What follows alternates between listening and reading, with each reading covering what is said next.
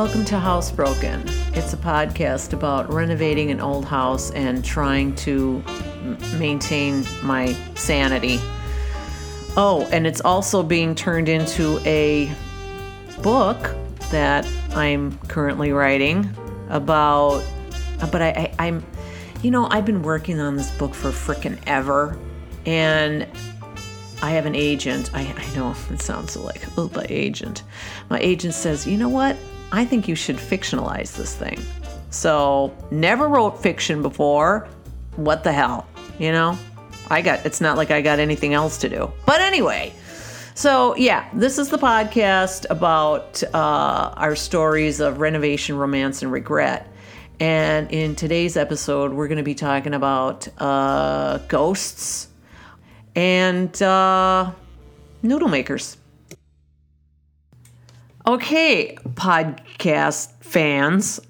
so it's been a while, I admit. Uh, but it's just, you know, I'm sure my crazy life is just as crazy as everybody else's right now in this pandemic. But so the reason I had taken this little sabbatical here with my podcasting was because my father had a uh, knee replacement and he is 91 and I I don't know if he thought he could just like uh, you know like get a get a new knee and jump off the table and join the United States gymnastic team or something. But anyway, it took it took him a long time to rehabilitate, and because of the pandemic, he was in this rehab place, and nobody could come in and see him, and that was hard because I, you know, I don't know what's going. I mean, it's a top tier place. Don't get me wrong, but still, you know, I can't see him. I don't. I don't know. Is he losing weight? You know, does he look haggard? And then I have to, if I want to send him stuff, I have to like put it in a bag, leave it at the guard's desk. They have to come and take it up. I mean, it was very, it was very stressful. But long story short, he's back in his apartment. New knee, is, I mean, it is a miracle. So let's hang our hat on that. I thought, well, I need to I need to have a diversion. So I signed up for a online workshop about historic house tax credits. So since I, I did start doing research on the house a long time ago, and the criteria for getting historic house tax credits has pretty much stayed the same. Your house has to be either architecturally significant in some way or it has to have been associated with someone who was significant in some way or some sort of event had to have happened there that was significant.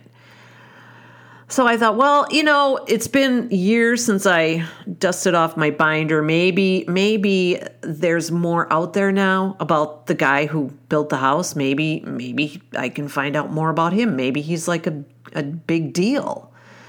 So I started nosing around and uh, I went to ancestry.com because you know, that's the place you go when you're going to poke around about people's pasts.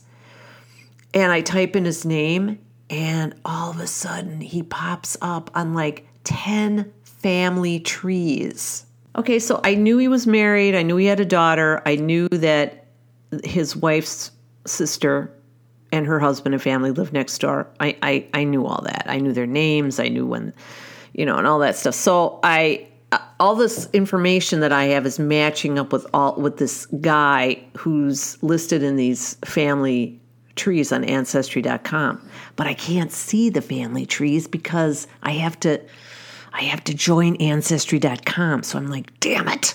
You know so i'm like all right i'll, I'll pay for a month you know and i'll just have to remind myself to cancel it you know because let's face it right now money is tight. I mean sidebar you know this was supposed to be the summer of milwaukee and we were getting the democratic convention and my husband has a lighting and staging company and oh my god you know it was going to just take off. Well uh yeah we're lucky we can keep the lights on. So anyway. So i see this guy and and i see his name and then i see his wife's name and there's a picture of her. And i'm like holy shit. See, okay, back when we first moved in the house, right? I I never felt like a like it was haunted or anything, but I did have this very vivid dream that I got up and I went to the bathroom and there was this woman I don't know if she was in the mirror. I mean, you know, that's kind of spooky and everything. But anyway, and she was telling me that she was a little pissed off because she wanted to have some help around the house. And her husband was like, "No, you no, you can do it yourself. You, you know, just get your sister to help you." And she was a little miffed.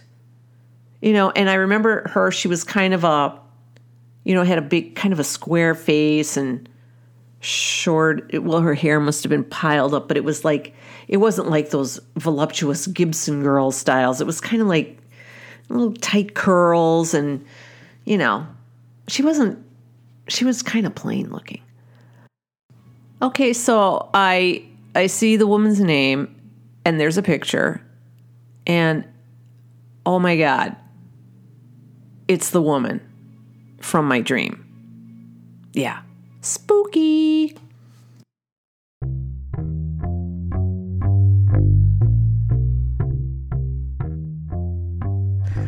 So there's this, you know, like it says, this family tree is owned by or managed by, and it's got this name. So um, I I get the email from ancestry.com and I email this lady who's in charge of this family tree, and I'm like, hey, I'm living in, you know, Albert's house, and I was just curious if you had any other pictures. Blah blah blah. Contact me. Oh my god, she contacts me like right away.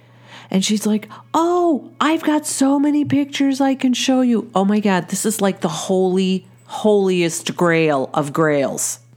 So she sends me this picture and she says, Now I I can't be certain, but I think this man is the guy who built your house.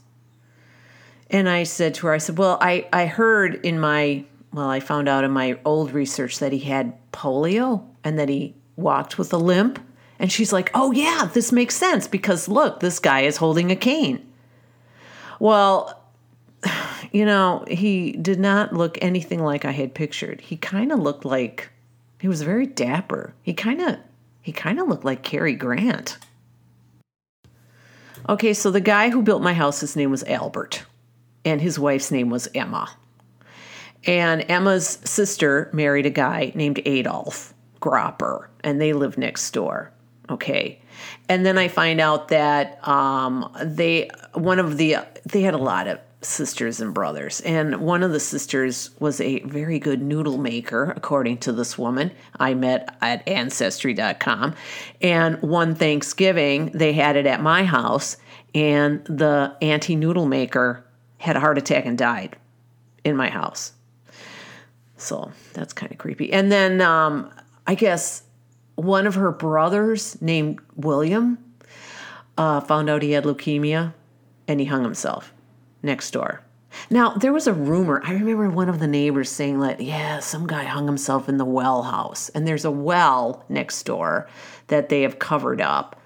And I'm thinking, oh, you know, at the time I thought, oh, yeah, right. But now I'm thinking, maybe, yeah, maybe that was true, you know? No, the real house that could get tax credits is the house next door to me because that house uh, was built by a guy named Adolf Gropper, who survived an Indian massacre in New Ulm, Minnesota, and went on to become like the founder of the Wisconsin Dental Association. So that's the house, not mine. I mean, my house just had a family who lived a life in it and shit happened to them and you know just their usual family trials of alcoholism and suicides and you know just and a noodle maker that had a heart attack and died you know just stuff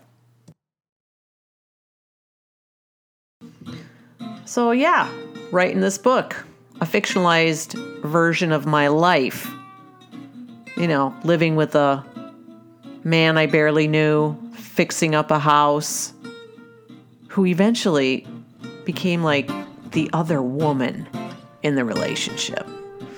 Stay tuned.